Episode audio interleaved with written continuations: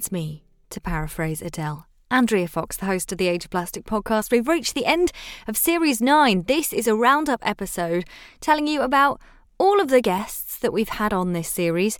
Hopefully, that is going to tempt you if you've been away, you've been busy, into going back and listening to all of those episodes in full, starting this series with a chat with Garnier. Now, big companies making changes can have a big impact.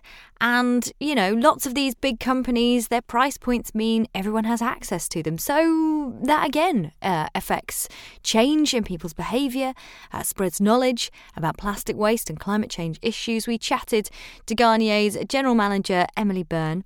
And their charity partner, Plastics for Change CEO, Andrew Almack. Now, here's what Garnier plans to do in the coming years about plastic waste by 2025 we'll get to that goal of having that zero virgin plastic and for everything to be reusable, recyclable, or compostable. Now, Plastics for Change is the world's largest and most trusted source of fair trade verified recycled plastic. And here's what Andrew from Plastics for Change says is most difficult to recycle the more different types of plastics, the more complex plastics you're using, generally the harder it is to recycle. Kids, they grow up so fast. As lives get back to more pre pandemic levels of busy, Dotter, set up by friends Louise and Sam in lockdown, wanted to be a space where parents can resell, buy secondhand, and donate to recycle kids' clothes. Here's co founder Louise. We know that 30% of parents throw kids' clothes straight in the bin, and it's because they don't know what to do with them. Um, and there's a lack of options. So we thought instead of just offering the ability to sell on kids' clothes, we should also offer the ability to um, donate them or recycle them. Now, lots of plastic full items were created for convenience because people need that. And Dotter, I think, shows that convenience can be done in a better way, not just pre peeled oranges in a plastic pot. Now, climate change issues and plastic waste can be vast, they can be hard to imagine. And when you're a company with a sustainable outlook like Upcircle, the only brand who did an April Fool's that I actually enjoyed this year, uh, you need to take that into account. Here is Upcircle co founder Anna Brightman. We try to keep it in a, in a small scale by saying things like each face scrub salvages the equivalent of four espresso shots rather than some of the bigger ticket things like the brand yes the brand has saved 400 tons of coffee but wow. how, how do you visualize that it's amazing but for our customers to know that with each product that they buy what they themselves are saving i think is um, it's more tangible it's more kind of empowering and it, it makes you feel proud of the kind of steps that you're making, I suppose, also to, to support a brand that are doing things beyond the products that they're making. That lovely quote that waste is a design flaw. Do you think the beauty industry is catching up with this idea?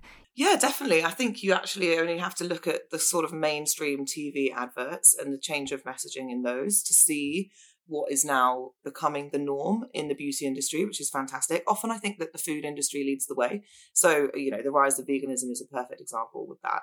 It happened massively in food and then it came to beauty. Some good news connected to this Boots are banning wet wipes that contain plastic. By the end of this year, 2022, they'll be replaced by plant based uh, wet wipes. So you will still be able to buy them. It's a good move in the right direction. Now, speaking of plastic alternatives, we spoke to Beyond Plastic. Not only do they have a book, uh, So Long Plastic, they also like to give a platform to loads of plastic alternatives with their awards. Some of the things that they've spotlighted include biodegradable material that looks like ceramic, um, the weight of cardboard, though, all made out of eggshells. They also had a 20 year old chemistry student um, who managed to extract microparticles from water, including nanoplastics and microfibers. There's more in their So Long Plastic book. Uh, talking to me about Beyond Plastic from his home in Frankfurt in Germany is the engineer and entrepreneur and Beyond Plastic founder Ulrich Krzyminski.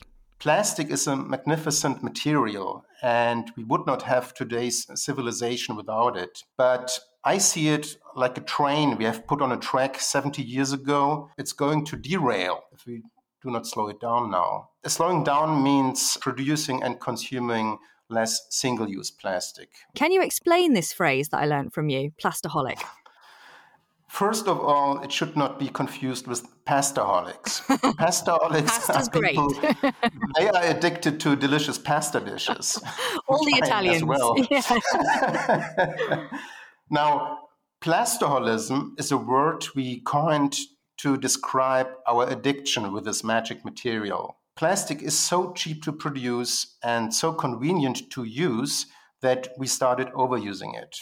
So we turned our society in a throwaway culture. Singing from the age of plastic, pasta loving playbook there. Now, what do we do with the plastic waste that we already have? Now, capture it is the first step, which we heard from Plastics for Change, but then what? We also spoke this series to Kubik, who are the winner of Africa's Startup of the Year. Now, their plan is to capture it and turn it into a building. What we really want to be doing as Kubik is not just buying trash and then, you know, turning it into buildings. We want to be empowering and keeping these people who are making, uh, you know, the world as clean as possible earn a living that is dignified, live a life that's dignified, but also provide a life for their offsprings and for their future communities a way that can be dignified as well. Each factory uh, that we build, and right now we're thinking of our smallest factory, can consume up to 50 tons of plastic every day. Wow. So if you think of how many people it takes to to make that happen, it's over 10,000 people Gosh. Right?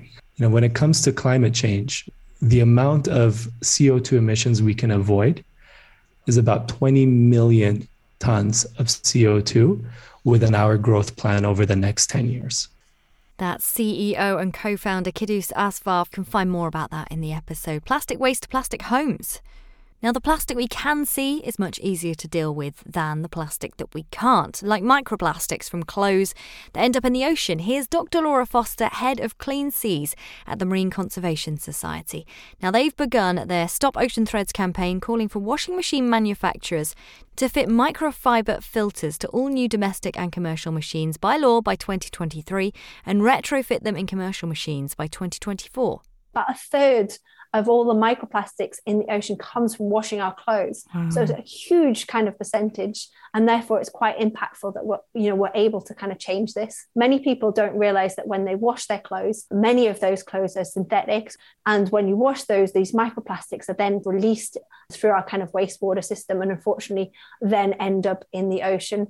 So what we kind of want to see is the introduction of washing machine filters that are factory fitted. And, and that's really coming back to your earlier point is about lowering that kind of barrier. You know, if, if you've got to sort of go, oh, well, I've got this washing machine and then I need to, to get this filter. Does it fit? So do I have to have a plumber? Can I do this myself? You can already hear that, you know, it's really sort of quite that barrier and you sort of go, oh, you know, I won't do it. Uh, it's too complicated.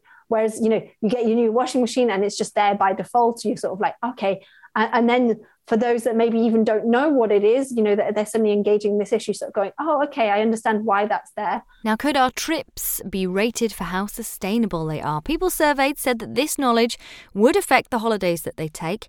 Here's Michael Edwards from Explore Worldwide. Now, he's their managing director, and they've launched an industry first carbon rating scale for holidays. Um, We don't um, we don't manage the airline component, though we do offset, and we've we've we've been carbon neutral in terms of offsetting and rewilding and other projects for a long time now. Wow. Um, we don't include things like polar trips um, because we haven't been able to assess those, but we will over time. But apart from that, where possible, we've included every element of the trip that we can to come up with what we we think is a pretty accurate measurement. But of course, the aim is to bring that measurement down. So over time, we'll get better and better at uh, assessing the data and bringing those trip scores down. Yeah, and this is something you're sharing with your competitors as well. Absolutely. Uh, the whole idea here is it's great that we've taken a lead on it, but it's not about there's we don't there's no joy in being the leading travel operator in an industry that's uh, emitting so much carbon that ultimately it's going to make people not travel. We're happy to share all of our IP on this. It's we're being incredibly transparent. We hope all operators adopt similar kind of scoring methodology over time, um, because collectively, if we all do that and we all uh, commit to mitigating and having climate action plans, that has to be better for travellers, and it's certainly better for the for the countries and the planet in which we travel in.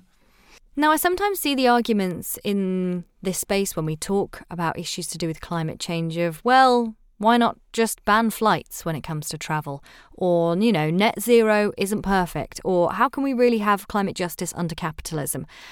And they're all big questions and questions we should ask. But I don't know about you. I feel like meet people where they are, which is currently within the capitalist system trying to aim for the slightly imperfect net zero and also flying sometimes. There isn't one option or one way that we're going to fix all of this. Waves arms around. So I think we can celebrate small steps, individual action, call out greenwashing when it happens, and ask better of companies. Let me know if you use the downloadable form I mentioned this series to contact businesses and companies to ask what they're doing about plastic waste and climate issues connected to them. That's available via my website, iamandreafox.co.uk. But I think sometimes picking apart things can maybe leave us feeling a little bit hopeless. And I don't want this podcast to be that, or for us all to lose hope. That is where eco life hacks come in. They are something that I always wanted to share that would be something quick and easy you could maybe do that week um, to try and do things a little bit different. Some of the ones that we've featured on this series include how to recycle your lateral flow tests for COVID um, to finding recyclable, refillable makeup, which came from a question that we had. Um, also, I want to mention the Everyday Plastic and Greenpeace Big Plastic Count. This is where you can gather your plastic waste for a week.